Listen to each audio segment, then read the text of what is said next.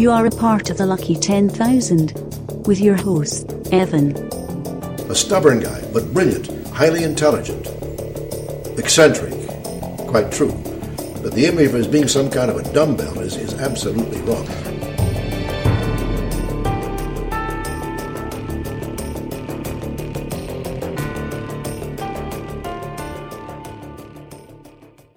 This is Evan Harris, and welcome to the Lucky 10,000, the podcast that gets you luckier than a friend podcasting with you at your apartment for the first time. We'll explain that later. But first, we want to thank Podbean and Stitcher for housing us. Also, we want to thank the Tangent Bound Network for having us as part of their network of shows. If you want to check out the other shows in the Bearded Pods Network right now, actually, as of this recording, it may be fixed by the time you hear this. The Bearded Pods Network site is down, so we're working on getting that back up. But if you want to check out the other podcasts on our network, you can find them on Podbean. It's Teddy and the Bassman, the Bearded Ones Comedy Podcast, and they're well worth a listen. You give us a 5-star review on Stitcher or iTunes. We will read it on the air. And if you want to email us with any questions, now that we're doing this season where we're going over a lot of factual stuff, you know, last season too even, if you want to email us corrections, we don't mind. We want to be accurate. So email us lucky10,000 at Gmail, our Twitter, lucky_10K, and our Facebook group page, Lucky 10,000. Now, what my little lucky to have a friend, I'm just lucky to have a friend, meant before is that, as you know, with this season, we've been doing a different co-host each episode. And I'm getting to the point in the recording process, because we're recording out of order, where I'm getting to the part where I'm doing podcasts with people I've never podcasted with before. And they're also bringing a lot of great topic suggestions, and that's why I'm super excited about this one, because a lot of the episodes of the season, understandably so, have been unsolved murders. Jack the Ripper, a little bit of the Zodiac, the Black Dahlia, stuff like that, and that shit is fascinating. But what I love about the way the season has been going is when I leave it up to people to pick what they're the most passionate about, they always find something different. Jason Underwood and I started talking about weird objects that fell from the sky. My friend Carter brought something I'd never heard of to the show. I hope you've heard that episode by now.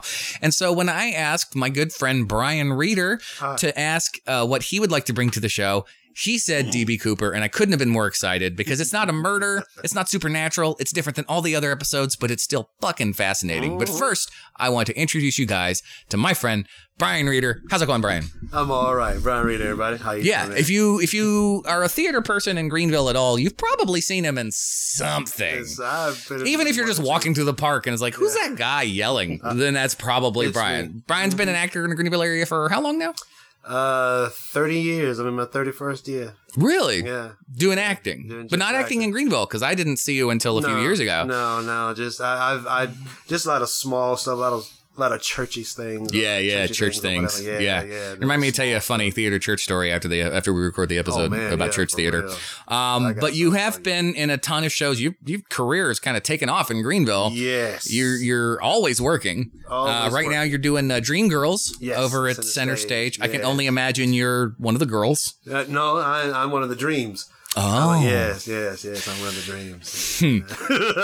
And you actually been talking about, you've been on Teddy and the Bassman before. Yes, and in that episode, you and your buddy were talking about doing a podcast of your own. Where are you with that? Still in the developmental stage, or whatever. I still have to get with developmental stage. Yes, I would agree with that. Yes. You do realize that literally all you have to do is exactly what I'm doing right now. Yeah, it's not that hard. It's not like you're planning a season of a TV show. I have to develop this. By develop this, you mean buying your microphones on Amazon? Yes. Yeah. Yes, exactly. Yeah. Well, there you go. Yes, But so I'm really excited about that, because I think you're a great conversationalist. I've had a lot of great talks with you, so I figured if I'm going to have anybody on this show at some point, it's got to be you. And I was so thrilled that you picked D.B. Cooper, because the other advantage of this season is I know kind of the bare bones of things, but if I know somebody's coming to the show to talk about it, I got to do some research myself. Right. And you learn shit. Yeah, for real. That's what we're all about, motherfuckers. Learning just learn shit. You're lucky. You get 10. So do you remember the first time that D.B. Cooper came into your sphere?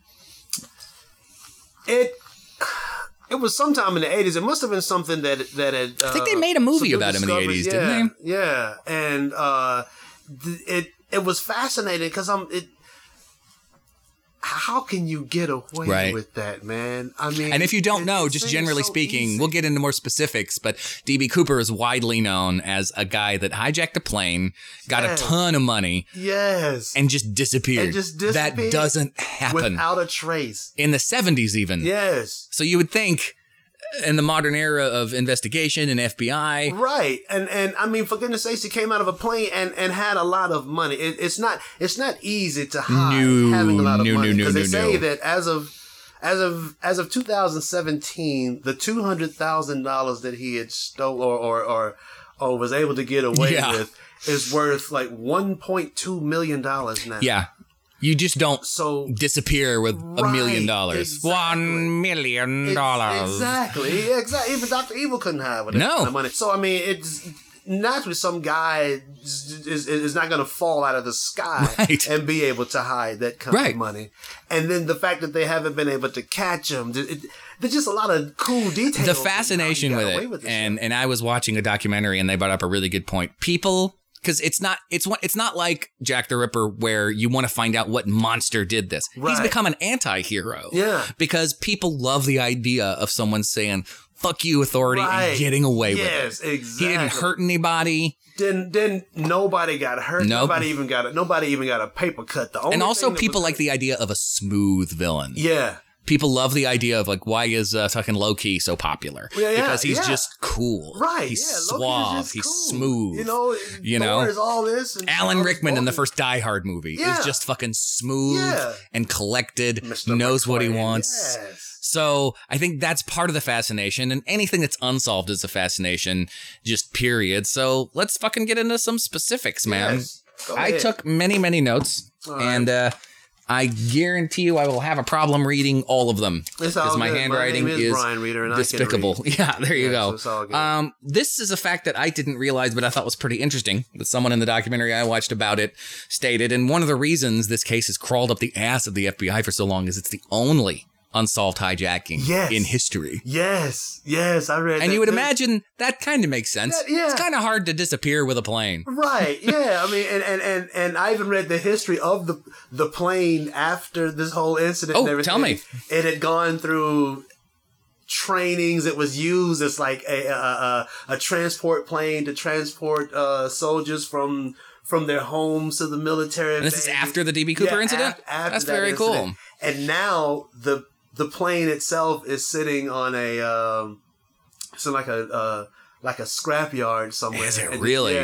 Why is that not in the Smithsonian or something? Exactly. At least what I was thinking. At least a section of it. Right. Exactly. At least that tail end of it with the door and everything. Yes. Yeah. You think that's what they would do with it, but no. That's crazy. It's all scraps now. Yeah. Can you imagine being on that plane and not realizing it was the DB Cooper plane? Yeah. Although, to be fair, who knows what happens everywhere?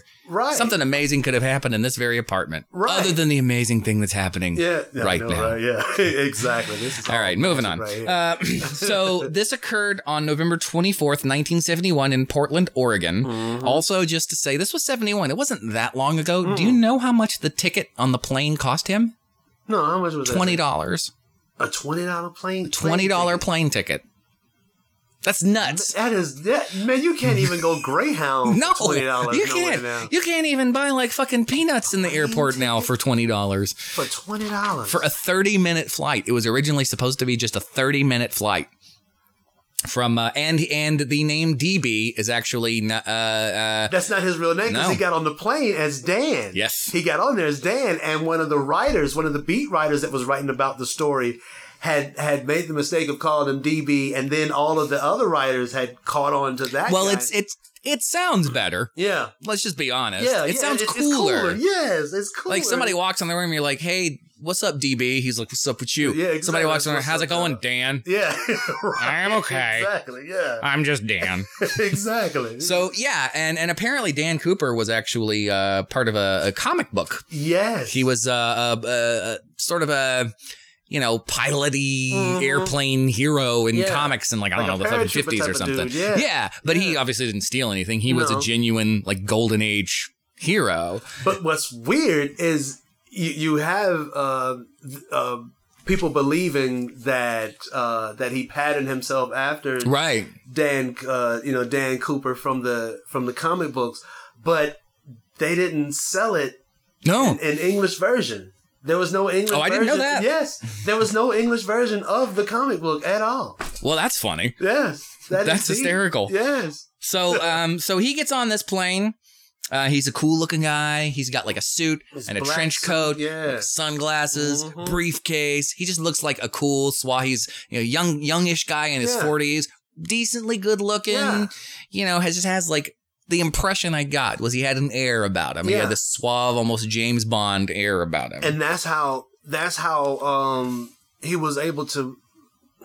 Well, he kind of fooled the first stewardess. A little bit, yeah, because she, you know, he gave her, he got on the plane, he gave the stewardess the letter or the note, and she just thought that he was just some lonely traveling salesman or whatever. And her name, I actually have her name here because she comes up later. Her name was Florence Schaffner. Yes. And yeah, so he was just chit chatting with her, and she thought, okay, and you know, people, I'm sure stewardesses get flirted with. Yeah. All the fucking time. You got to imagine. I read the nasty books about him hunting guys on the plane. Talking about Penthouse Forum? Yeah, well, boy. Yeah, golly, I read those too. And everything. But so she just thought, oh, this guy's flirting with me. He's okay. Just a regular guy. And he turns around. He goes, hey, I would like to give you this note. He hands her a note. Do you remember what the note says? I've got it written down if you don't. No, I forgot what it said. It says, ma'am, I have a bomb here and would like you to sit by me. I remember him asking her to sit next to him. She goes and talks to him, and she's like, is this some sort of joke? Yeah. What the fuck are you talking about? She goes and gets another stewardess whose name was Tina Mucklow. Something along those lines, because my handwriting is god-awful. You see her name, you ain't gonna make this. It's her name, son. It's not your writing. It's her name. So she goes and gets her and says, this guy says he's got a bomb. So they come back. And then he goes, well, I'll show it to you. And then what does he do? He opens his attaché case, and it has 4 red canisters on top and 4 red canisters on the bottom and some wires running from him and a big, huge battery piece or pack or whatever. Yeah. So at this point, they have no reason to believe that he's not telling the absolute truth. And he goes so far as to actually pull 2 disconnected wires up and sort of show them, like, all I got to do is put this shit together and we're all dead. See, and that's why I believe the guy was ex-military, man. Yeah. The man has... That wasn't some crazy, because if... It's very calculated. Right. Because, see, during this time or whatever, when people were hijacking planes, they were either... It was during the whole fly me to Cuba moment type of thing or whatever, so everybody was wanting to be flown to Cuba and were hijacking planes for that. And... Or just... nuts, just loons or whatever that were hijacking planes or whatever. So here you have this suave, debonair looking James Bond looking character, whatever, with his tie and his attaché case and his cool shades and glasses. So he's the last person that you would... And also, that was an era, too, because I don't think that would happen today. I really don't. Because that was an era, too, where...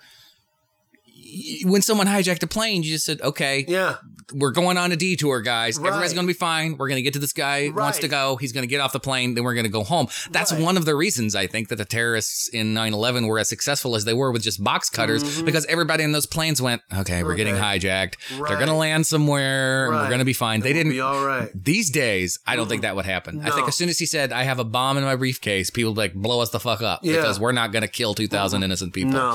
That's, you know, that's why Flight 93 was amazing. But so that, I know. But that was the, I mean, if it was today, he wouldn't have gotten on that plane. Because that was the other thing. Back then, this blew my mind. In domestic flights in 71, they didn't ask for ID. They didn't ask for anything. If it was a domestic flight, they didn't ask for shit. That's why he could get away with telling him a name that wasn't really his. Wow. They didn't even ask for ID. Passport, nothing. He's not going out of the country. What the fuck? Get on the plane. Crazy. Yeah. I mean, when you think about how things are now, and then you think that back then, first of all, that you can fly for the price of a dub sack, and then now you didn't even have to show your ID. I went to New York before 9/11, and then I went to New York once a couple of years after 9/11. It's a world of difference. Really? Yeah. I got pulled out of line both times, going to and from. I had to take off my shoes and everything. I flew golly, this is a long time ago. I flew Eastern Airlines back in 1981 from Greenville to New Jersey. Yeah. And man, even then it was quick, man. It's like we walked up, got tickets, went on through. Do you remember going through a metal detector or anything? I don't remember doing. This was back when at GSP where you could go and watch the planes take off. George St. Pierre? Yeah. Oh man, you could go through that joint and stand there. But the thing is, like, planes take off and all that stuff. But then now, no, you can't even get in there. It blows my mind that no one ever even thought to do that before something happened. Right. Of course, people would be able to would want to do something bad on a plane. Right. Exactly, because that's easy. You can fly. And now we've got the fucking Total Recall shit where you go through the thing and they see your skeleton and everything. Yeah, for real. Thank fucking God for that. Man. Oh, yeah, it was weird. But thank fucking God they're doing that now. Yeah, I know. But, I mean, so it's going to be so much harder for people to get away with stuff. But this guy literally just lied to the woman, got on the plane, $20, no ID, here you are. Guess what? Can you imagine someone even getting through the first 10 steps of an airport if all they had on their person was a briefcase? Mm-mm. Somebody would be asking them to open that thing. Exactly. Yes. So somebody's going through. Had there been more regulations at the time, on a positive note, if 9/11 had happened earlier, D.B. Cooper would have never gotten away with his money. Let's just all wish that 9/11 could have happened in 1970. Then 9/11 could have been avoided. Wait, that doesn't make any sense. No. No. So, yeah, he gets on the plane. He's talking to these women. The stewardesses go to the pilots and say, this guy's got a fucking bomb on the plane, but we're not deviating on the flight. We're going to land where we're supposed to land. And this is the other thing that kind of blew my mind. None of the other passengers knew that this was going on. No.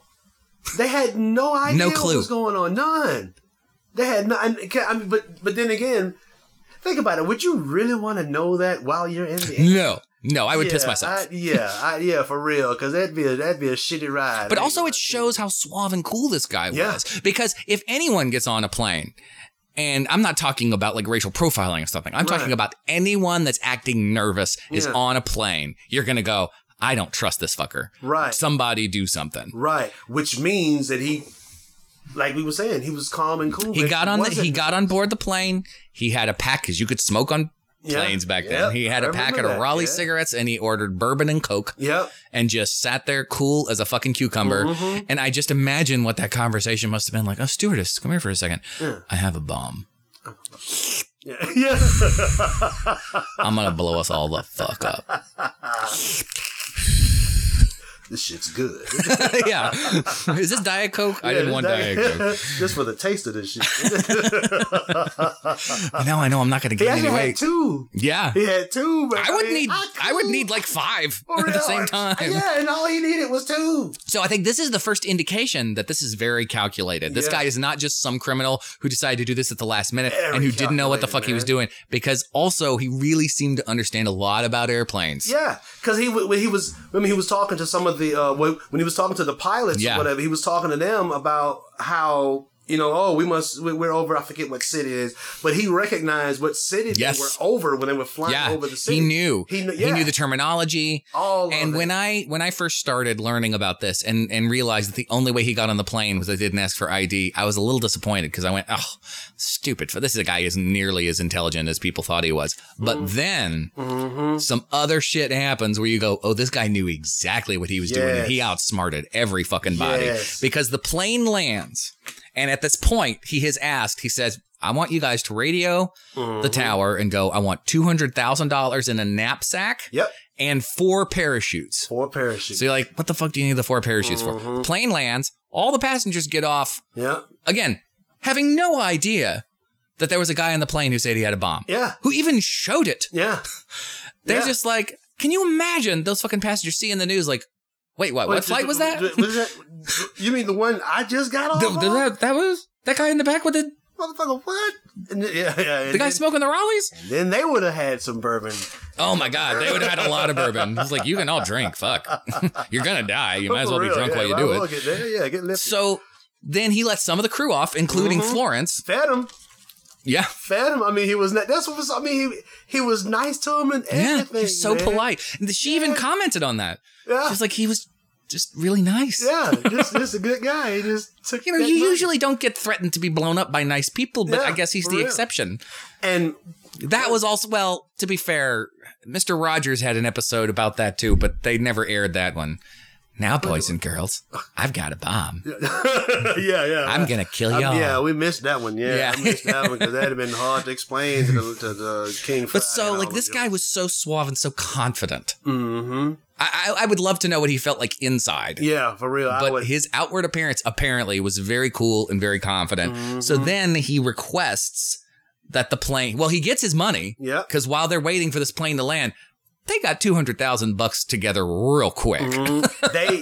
They gathered the money quickly. They got in contact with some local banks mm-hmm. near the airport, and they borrowed the parachutes from a skydiving. They were crew. Military parachutes, weren't they? Yeah, but two of them were from a local skydiver training school. Okay, cool. Yeah, like the one I didn't know that. One of the ones that were that was broken or whatever. Yeah, was one. We'll get into that in a second, for real. Because when I first heard this, I was like, four. What, yeah, four. Yeah. Okay. Because when I first read and thought four, I'm like, okay, well, he has help. And it's for them. Whatever, right. But they're going to meet somebody somewhere, and those guys are going to get on the plane. They're going to pull a Batman, The Dark Knight Rises, and break the plane in half. And fucking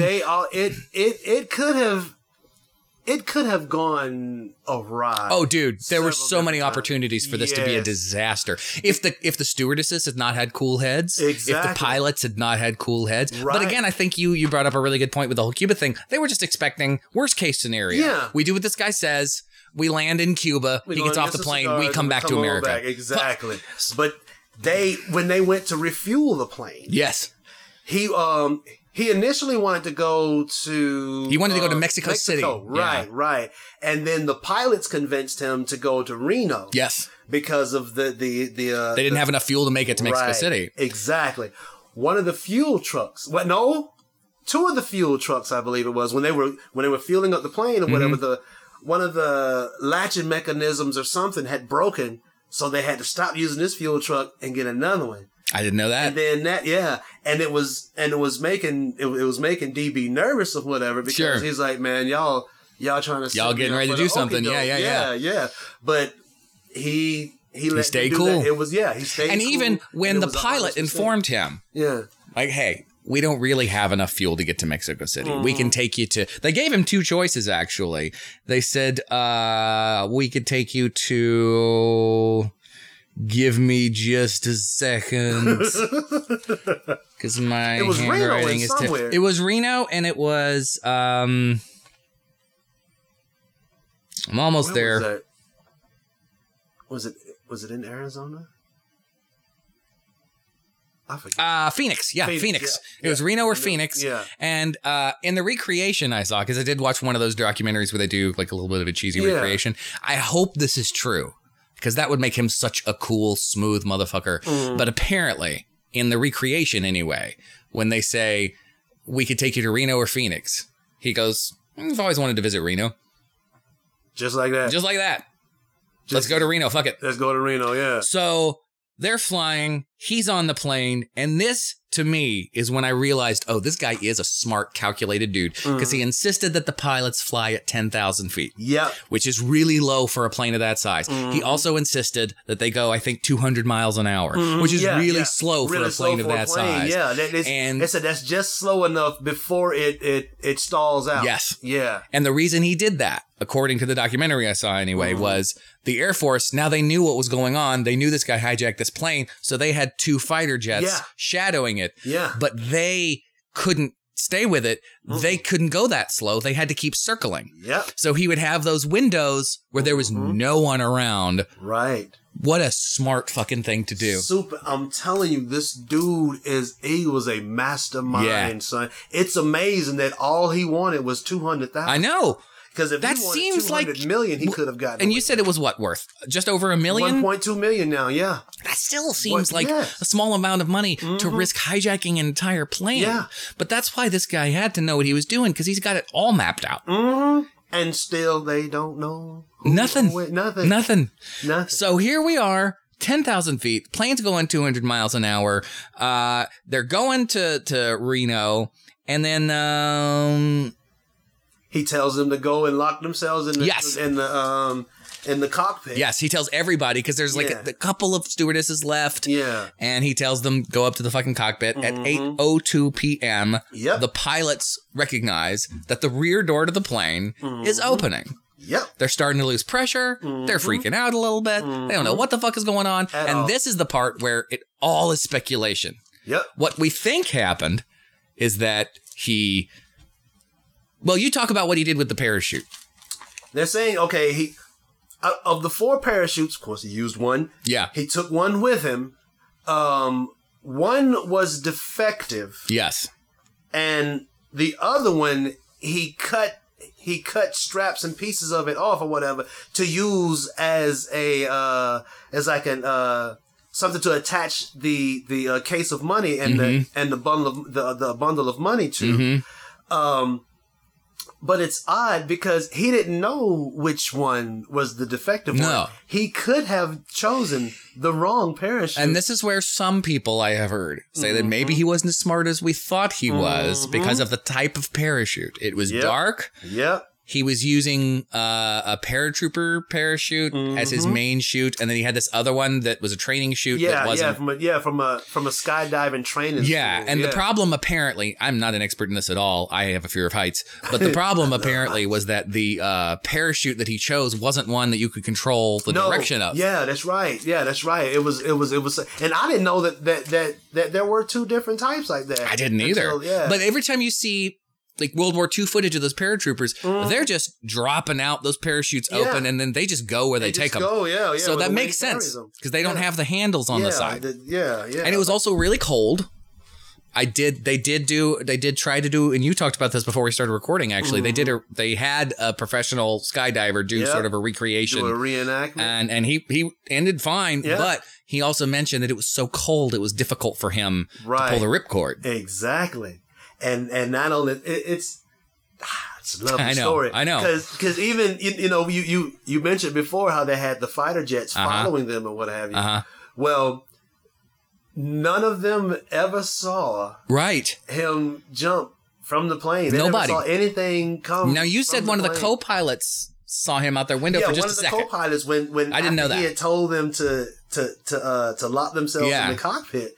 One of them looked out the peephole and saw him strapping something to his body, which was, where he had cut the pieces from the parachute and was tying the money. And then left.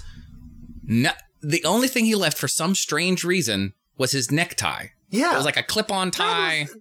And therein lies some more mysteries because, being that this was such an embarrassment. Yeah. For our law enforcement. Yes, it was. The FBI can't stand the fact that... No. They hate this fucking guy. Yeah, they hate him. I guarantee. On the documentary, there's a guy... I wrote his name down. His name is Ralph Himmelsbach from the FBI. And when he talks about D.B. Cooper, he looks like the old man from Fargo. Mm-hmm. Like, William H. Macy's... father-in-law. He looks and talks just like that guy. Oh, yeah. Oh, shit. He despises D.B. Cooper. I can understand why, man. I can understand why. Made him look a fool for 20, 30 years. For real. They look like this man was able to break that down. He hijacked the plane. Yes. Landed the plane. Y'all gave him what he wanted. And he got away. And I imagine the FBI is not like an office job where if you fuck up a couple of times, people are like, you're fine. Exactly. This makes them look terrible. Horrible, man. And the thing is, I found something very interesting. 40 some odd years later, and they still have no idea. And I heard something very interesting, too. I was going to get to this later, but since we're talking about it, when it initially happened and they didn't find him, they wanted to charge him with air piracy. But the problem is air piracy has a 5-year statute of limitations. Oh, wow. So after 5 years passed, and this is scary to me because this is just what the government does. They went, okay, fuck it. We don't want him for air piracy anymore. We want him for breaking the Hobbs Act, which is a statute to prevent extortion, and there's no statute of limitations on it. Oh, see, they literally changed the crime they were charging him for. Since they couldn't catch him within the 5 years. Yeah. That would be like you being a pickpocketer and then going, well, the statute of limitations on pickpocketing is a year. We haven't found the guy. And they finally catch you and go, you know what? We'll get you for grand larceny. He's like, what? Man, no, son. Y'all were looking at me. I picked him pocket. I got away with it. Leave me alone. Yeah. I'm still. Yeah, exactly. That's why I wish he would have known that. And after 5 years, come back and be like, hey. Hey, yeah. What's up, everybody? Like, here I go. It's me, Dan. It's DB. And they're all just like, bitch. Can you use DB? You just don't say. That would be awful, wouldn't it? If he did come out of hiding, have a press conference, he goes, "Ladies and gentlemen, it's me, Dan." They would kill him. Like, please call yourself DB. If that man was to pop up out of nowhere now as some... Well, this guy, I think, is still alive. He would kill him himself. He'd be like Jack Ruby. The pictures that I've seen of him, when I first saw the pictures of him or whatever, I was like, that's Ross Perot. Oh, I know. Right? I mean, he's got the ears. Also, but also every sketch of every criminal in that era, the Zodiac, one of the reasons that, and I reference the Zodiac a lot this season because I love the case so much, but one of the reasons the Zodiac was so hard to track down is because his composite sketch looked like everybody else at that time. A guy in his 40s with short hair and glasses, like horn-rimmed glasses. Everybody looked like that. Even the women looked like that. Yeah, for real. Yeah, I've seen the movies. Yeah. So that composite sketch of him is pretty compelling because it's pretty specific, but also you kind of realize, like, how hard would it be to find a guy that looks like that? Yeah, they all look like that. And then you look at the only two people that even remember what he looks like are the two stewardesses. Yeah, exactly. Yeah. And we'll get to that a little bit more to them when we get into the suspects, because I've got some interesting suspects. So this is when the investigation started, and this is what I thought was interesting. So they did the math, and they figured where they thought his drop zone might have been. And this was the day before Thanksgiving, 1971. So for some reason, they waited till the next day to start searching for him. I saw that too. Why would you wait? I don't know. I didn't understand. I mean, I guess they had to calculate where they thought his drop zone was. But as soon as the pilot said, well, we just saw him jump. Yeah. I don't know if the pilot radioed in. He might not have. But if I was the pilot, I would have radioed to the tower and said, he just jumped, and this is exactly where we are. Right. Get the fuck out here now! But they were worried. Yeah. I think we were getting ready to say the same thing. But see, that's why they, when he locked them in the cockpit, and they really couldn't see when he jumped. They had to go by when the plane was flying low at that slow speed, and then at 8, what was that time? 8:02, whatever that was. The back of the plane takes this awkward dip. Right. And they believe that that's when he jumped. So then they were able to pinpoint that. But then later, I also found out that later on that the pilot found out that the flight plan that they initially were trying to recreate or whatever was off by so many miles. Okay. So they had to go through many different patterns of whatever and different flight plans. Not to mention the fact that the type of parachute he had, man, he could have been swept miles away from that drop zone. Exactly. And that's what they were saying. They don't know if he went north or went south. They have no idea. So they calculated what they thought was the general drop zone, and they started investigating the next day. And you would think that the only thing, the mystery to me still, is that he left his tie on the plane. Why leave anything behind? They were even talking about his glass that he drank from at one point. They couldn't find it because it already got mixed in with the other glasses. And remember, he took his ransom note back after. Yes, he did. Yes. Very careful, very calculated. Nothing behind except his tie. And of course, we didn't know about DNA shit at that point, but they were going to do fiber research on it. Yes. And then they've still got the tie, so they can pull DNA off of it now. I read some stuff about the tie. Okay. They lifted some different minerals off of the tie. I've read about that. I heard about this too. Yeah, that could only be found in certain occupations or what have you. So they had narrowed down that he had either worked on planes before, or he was some sort of engineer. Of I think at first there were some people theorizing he might have been a steward because he still knew so much about planes. But that makes more sense because you really know about planes. Like you can be a steward or a stewardess and sort of get, you know, some of the jargon and understand probably more about planes than I ever will. Right. But to be, let's just say an engineer in one of those places. And also knowing how planes are built, knowing how they work, knowing how they fly, how low you can go, how slow you can go. He knew that they could fly it so low and wouldn't have to mess with the, with pressurizing the cockpit. And I mean, he knew all that to an exact science. Yes. I believe that the tie could have been a decoy of some sort, too. That would not shock me at all. Because he's right. That's the one thing I can't figure out. It's so calculated. Yeah. And it's so nothing was left behind. Nothing except for the fucking tie. Except for that tie. Nothing that would say I'm D.B. Cooper or I'm Dan Cooper or right. whatever. Nothing. Then no fingerprints. Nothing. Right. So. Yeah, that's still that's a mystery to me. Yeah. But so they're searching this area. Mm-hmm. They don't find shit. And you would think at least the parachute. At least the parachute. Now I read where they found some pieces of the door, that back door that he let down. Yeah, yeah, yeah. The little tag that says, this is a door, don't open this shit when you're in the air. Yeah, that's how it reads. Yeah, that's how it reads. It's in yellow. And I wish that was part of the stewardess's speech at the beginning of the flight. That's the door. Don't open this shit. The exits are here, here, here, and here. Exactly. Don't open this shit. Don't open this shit. So they found that little platelet or whatever, and this was in the 80s, I believe, when they found this. As a matter of fact, a little boy found it, I think. He found the money. He found the money, yes. He found we'll get to that. Yes. That's fucking fascinating. Yes, very fascinating. So you remember D.B. Cooper had $200,000. This was 71 when this happens. In 1980. Oh, did you want to say anything else about what you were talking about? That was in 20s, too, wasn't it? Wasn't it in 20s? I think it all 20s. Yeah. And now I've heard two different things about this. What? I've heard that he requested 20s, and I've heard that he forgot to request a certain denomination.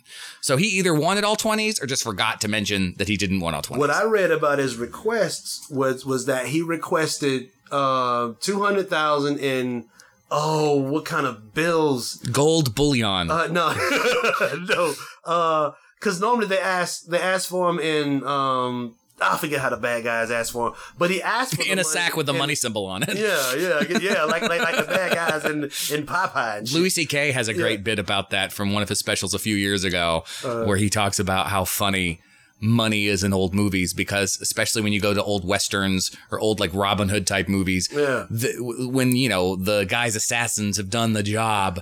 They never say specifics. They just throw a little bag. Yeah, and on the side. And he goes, like, that's just so weird. No one says specific amounts. It's like you walk into a bar and you're like, will you have a whiskey? How much is it? Money. Yeah, for real. Yeah, like, pour me a whiskey. I'm like, you know how much this shit costs? But he seriously must have had, like, he must have been tempted. I would have been tempted to do like the little money symbol on my bag. Oh man, yeah. That's basically what it was. Because to know that I'm gonna get away with that like that. You got to do that for me, man. He was... as he's floating down to wherever he landed... Oh, he was probably jacking it. He was so excited. Was like, fuck. I can't believe I did this shit. I know. Shit. I got away with this shit. Wait till I hit the ground. I'm going in, son. And he was smart because I don't think he ever talked about it before. I don't think so either. No one... I mean, obviously there have been people...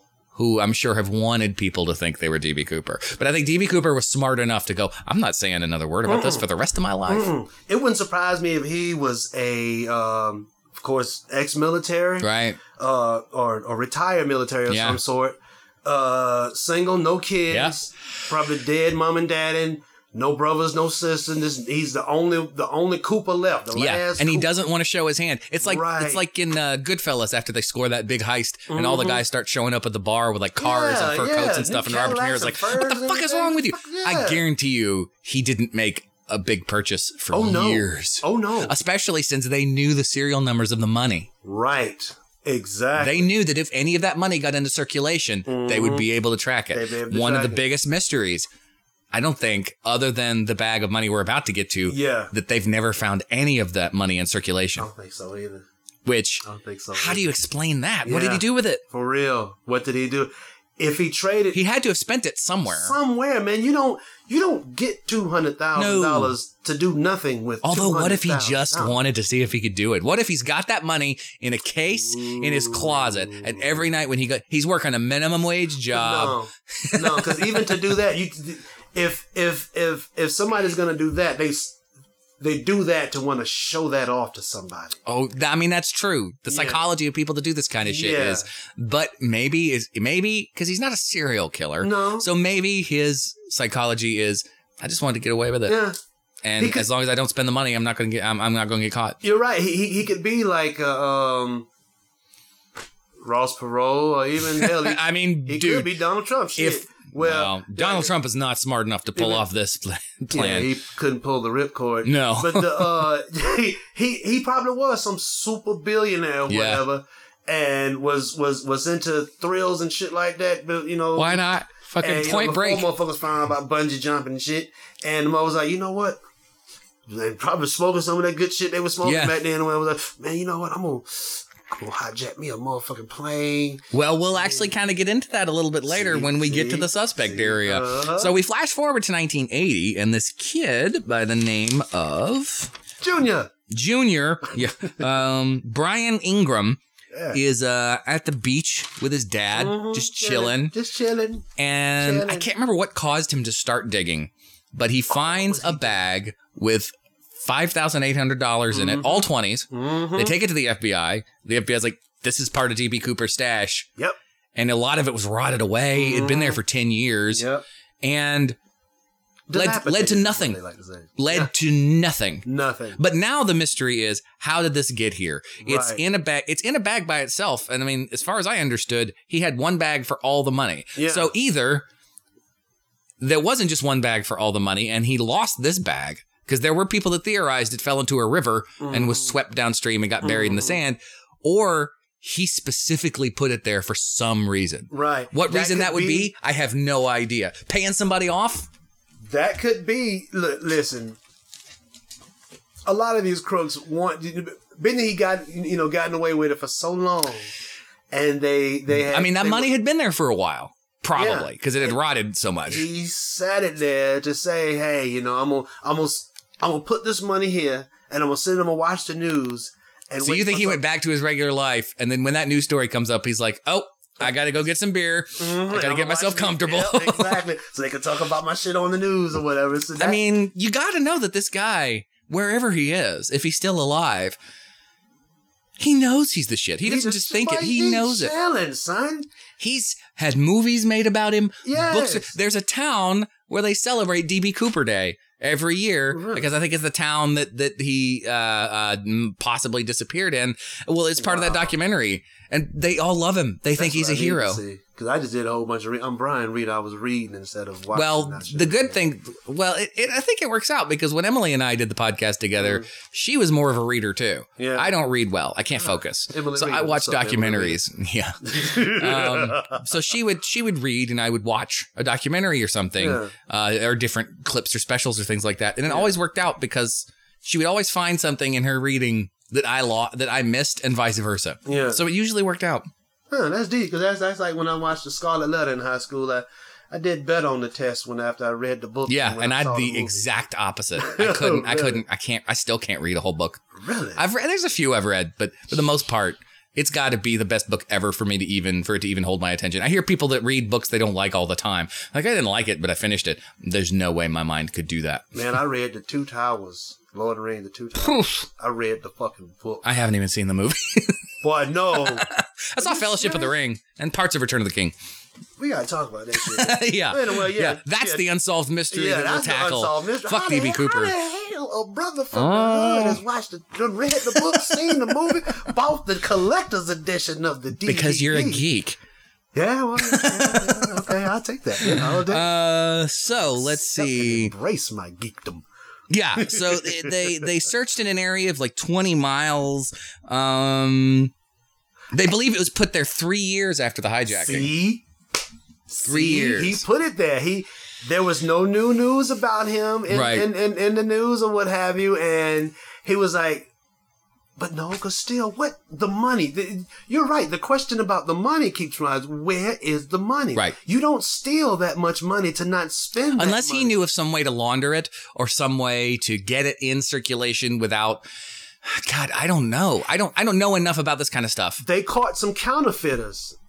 That had two $20 bills that had the same that had one of the serial numbers from the heist. Yeah, but it didn't lead. It was just coincidental. I mean, it would be. You'd think by now too, if any of those 20s popped up in circulation, it would be impossible to trace them now. Right. It's just maybe that's what he did. Maybe he just waited. Yeah. He could have just waited. Yeah. Which would still mean that he had the kind of money where he could sit back and wait to spend that money. Hey guys, this is Evan. Hey, Jason Underwood. And if you're enjoying listening to the Lucky 10,000, then come on over to a podcast where nobody's ever getting lucky, ever. Here on the Lucky 10,000, you're here to learn, but with the Bearded Ones, we're here to make you laugh. And maybe you'll learn something while you're laughing. Yeah, learn something like about Batman. I mean, we were on a stint of Matlock for a while. It was funny to me. Hey, I mean, I enjoyed it. Yeah, that's not how you sell anything. Come on over and listen to the Bearded Ones podcast, I guess. I mean, I like it. I'd be a shit salesman. Come buy this car. I mean, I drove it once. Yeah, you probably wouldn't like it. Yeah, you don't want to. You know what? Fuck this. Don't listen to Bearded Ones. Come on, check us out. Bearded Ones Comedy Podcast on the Bearded Pods Network. I knew that. I didn't know that. Well, that's why we're here, listening to the Lucky 10,000. You learn something new with every episode. And while you're here at the Bearded Pods Network, you might want to come and give us some pod love. We're Teddy and the Bassman. We cover all sorts of subjects, speak with tons of interesting guests, and entertain you with a melange of vintage commercials and jingles and a whole plethora of eclectic music. You might even learn something from us as well. It'll probably be about bondage, but... Teddy and the Bassman. Well, now, this is the part that I'm excited about the whole thing, because it really is just a fascinating story. Yeah. But the FBI closed the case in 2016. Yeah. They finally got to the point where they're just like, fuck it. Yeah. We got other shit to do. Mm-hmm. But there are suspects. Who? Let's see. I'm going to try and go from least... My opinion being least likely to most likely. Okay. And I'm gonna get this wrong because I don't know how to read my own writing. But this guy, correct me please if you know the story, which I'm sure you do. Dwayne Hebe or Hobby or something like that, on his deathbed, claimed to be D.B. Cooper, and his wife. Noted that he would sleep talk. He would talk in his sleep when he was having a nightmare, and it always seemed to be about, quote unquote, fingerprints on a plane. Also, he... Fingerprints on a plane. He didn't leave any, though. DB would... No, but I think he was having a nightmare that what if he did. Yeah. Oh. He supposedly took her to where... He had a knee injury that he said came from parachuting. He had an old ticket that he just kept with him of that airline. And I can't remember what airline it was. I know I wrote that down somewhere. Crap. Doggone, I forgot, because the money the kid found, they gave half of it, well, some of it to the airline company, and then the kid got to keep some of the money. Oh, I didn't know that. That's cool. Yeah. The kid. I bet he never spent it. I bet his dad was like, "This is collector's item shit." Now I'm glad you said that. He, they sold it. They sold the money in an auction. I don't think he had a few. I think he may have had like 2 or 3 of the 20s or something, nice. Man. And it sold for.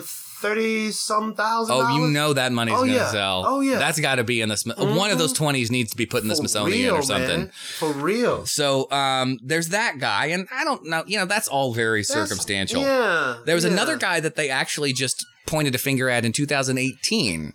That, but you know, the problem with this kind of stuff is everyone wants notoriety for it. Mm-hmm. So people, all of a sudden, like it's the same thing with Jack the Ripper. Every other year, somebody comes out and goes, "I know definitively who the Ripper was," and it's confirmation bias because they just see what they want to see as far as facts are concerned. Right. So they can twist the facts to make their case more valid. So they can write a book and get a ton of money for it. Exactly. So I don't know that I believe this, but his name.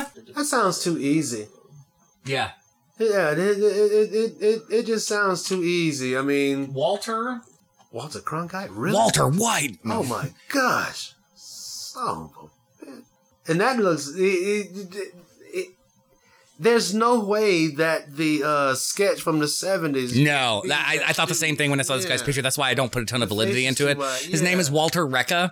And they had the guy that accused him had a press conference. The guy's dead now, so they can't do anything about it anyway. Okay. But the one that I am the most fascinated by, in 2007, this guy named Skip Porteous, who was a PI, I can't think of a better name for a PI, by the way. Skip Porteous, PI. Yeah. He was contacted by a man who says that he believed that he was D.B. Cooper's brother. And he says that the guy who was his brother's real name was Kenneth Christensen. He was a flight steward. He wasn't making much money. Get this.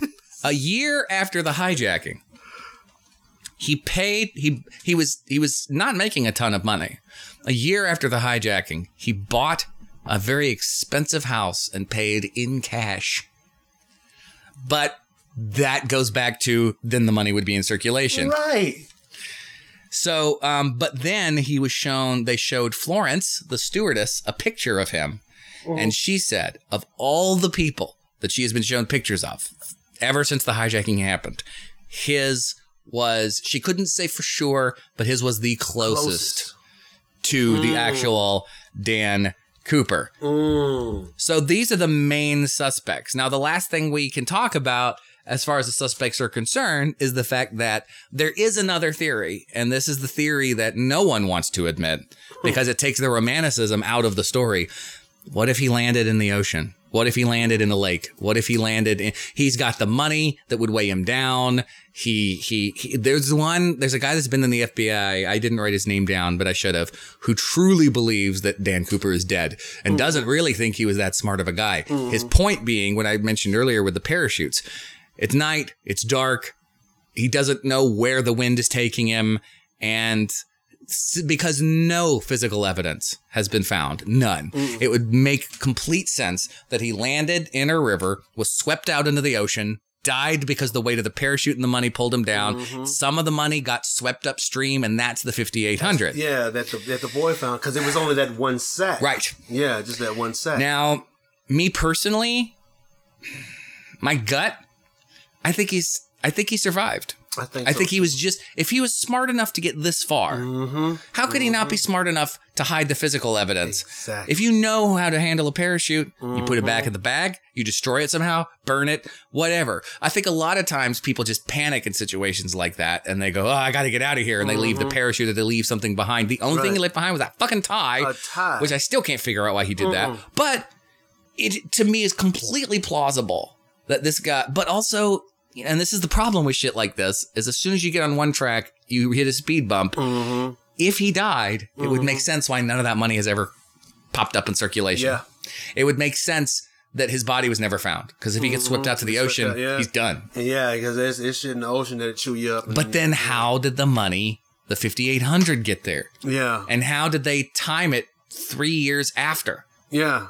So to me, my gut is, I don't know if he's still alive...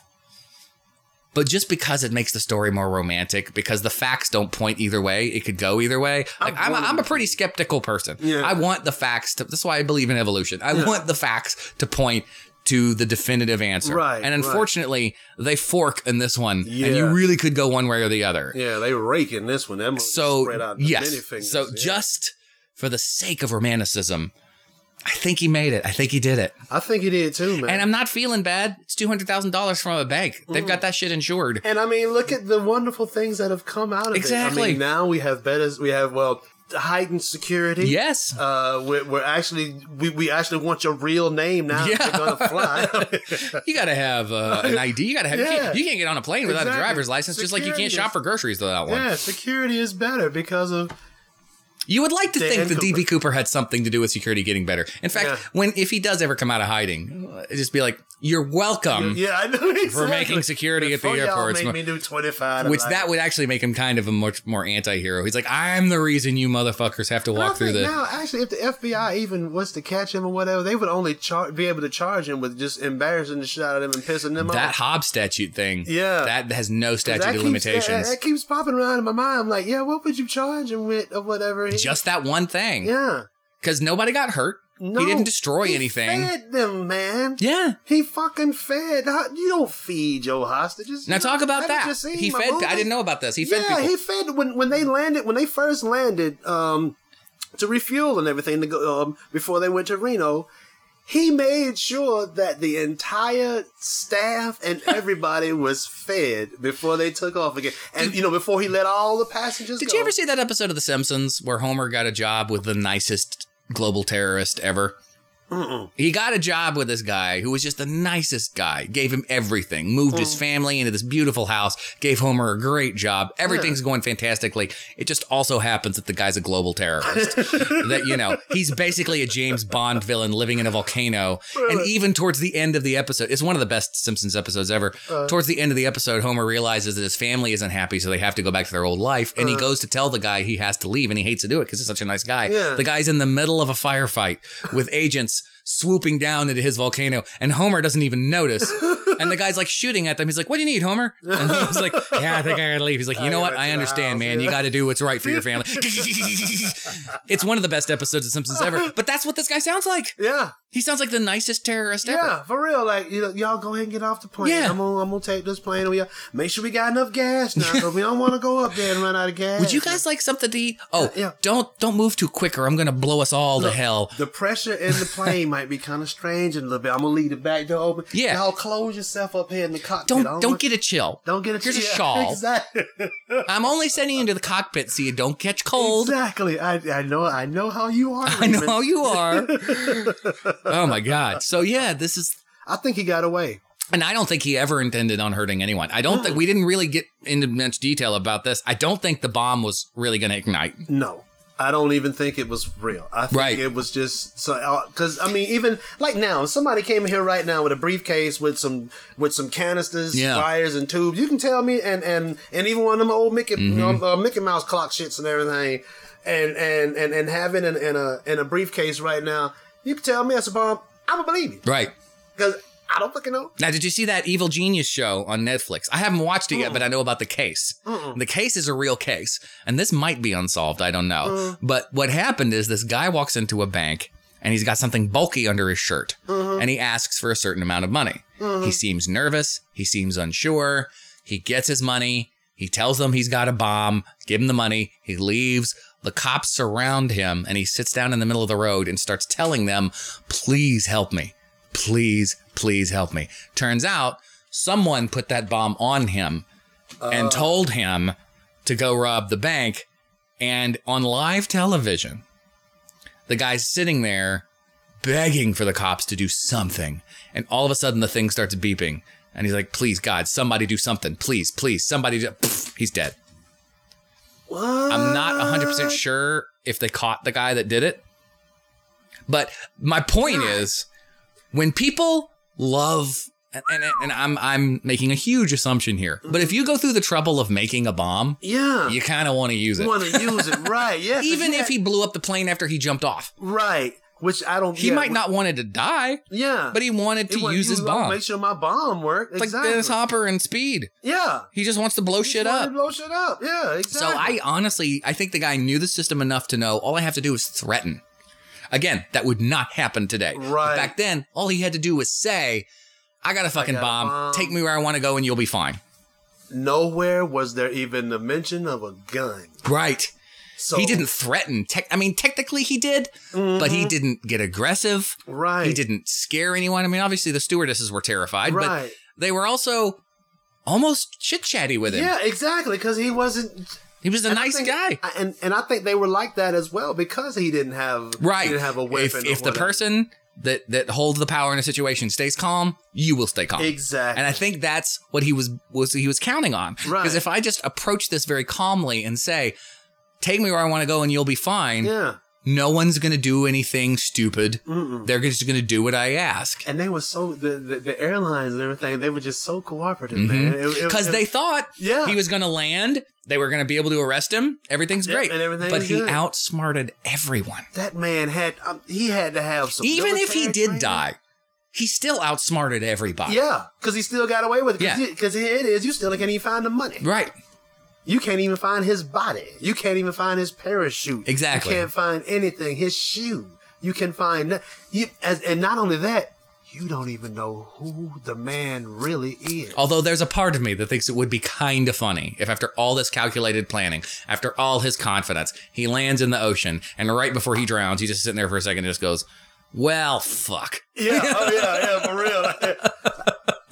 God damn it. I got through all the, yeah, and he's thinking, motherfucker. I hijacked the motherfucker, done gassed it up. I let motherfuckers go and everything. and got the takeoff, got all the way to takeoff and jumped out the plane and everything. Here I am dying. Here's a shark. He sees a shark coming towards him and he's like, well, yeah. Motherfucker. Like, really? Really now, George? Really, motherfucker, right now, son? Well, anyway, this has been an absolute blast, Brian. Well, this has been so much fun. If someone wants to get in touch with you, how would they do that? You can hit Brian Reeder on Facebook at Brian R. Hit him Reeder. Hard. Hit me hard. Or you can even hit me on, I think I'm on Instagram. Brown. Hit me at Brown1312 on Instagram. Awesome. Yes. Well, this season, not to say anything against my other co-hosts, because they were both phenomenal. And we'll both be involved in this season, hopefully. Mm-hmm. But this season so far, apart from just scheduling, has been my favorite season of this show, because I get to find out what my podcast chemistry is with different people every week, and it's been amazing. And we should definitely do this again. If you do get your podcast off the ground, I would be happy to be a guest on it. Trust me, you're going to be there when it goes. Oh, I better be, because you're a fucking fan of my pod work. Yeah, right, son. I still got. I got a faded bearded one sticking on my truck right now. Yeah, so do I. I had to take mine off because I couldn't even tell what it was anymore. Really? I hope mine is more than just a little dark square now. Mine just went white. Really? It just eventually was just a white square. People were like, what the fuck is that in your car? I was like, bird poop? No, it was supposed to be a representative of Just went black. So apparently, what I learned from that lesson, and if you really want to know what we're talking about, there's a Bearded Ones podcast episode called Bumper Stamps. But apparently, if you don't spend a lot of money on something, you don't get a quality product. You don't get a quality product. I was shocked. You get a bumper stamp. You get a bumper stamp that fades like that. But speaking of fading, it's time for us to fade into the night, Brian Reeder. Yes. So thank you so much for doing the episode. Thank you for bringing... I was hoping someone would do D.B. Cooper, and thank God it was you. Because you're into that. Because I'm trying to find this motherfucker's money. I know, seriously. You would think also if it... God, it can't... I don't know. We could keep talking about this for another 5 hours. Real, conjecture and everything. But this has been awesome. I hope you can come back. So maybe next season we'll do something like this again. Or maybe have you on the Bearded Ones or something like that. Oh, what? Hell and then, and then I think that's everything. So I hope you've enjoyed this show. Again, don't forget, if you give us a 5-star review on Stitcher or iTunes, we will read, whatever you say in that review. We will read it on the air as long as it's 5 stars. So you can do a 5-star review and tell us we suck, and we'll read it on the air. So that's everything. I hope you've enjoyed the show, and I hope you got lucky tonight. Yes. Thank you for being a part of the Lucky 10,000 with your host, Evan. Email us at lucky10,000@gmail.com. Find Lucky 10,000 on Twitter at lucky_10k. And visit our podcast network site at beardedpodsnetwork.com.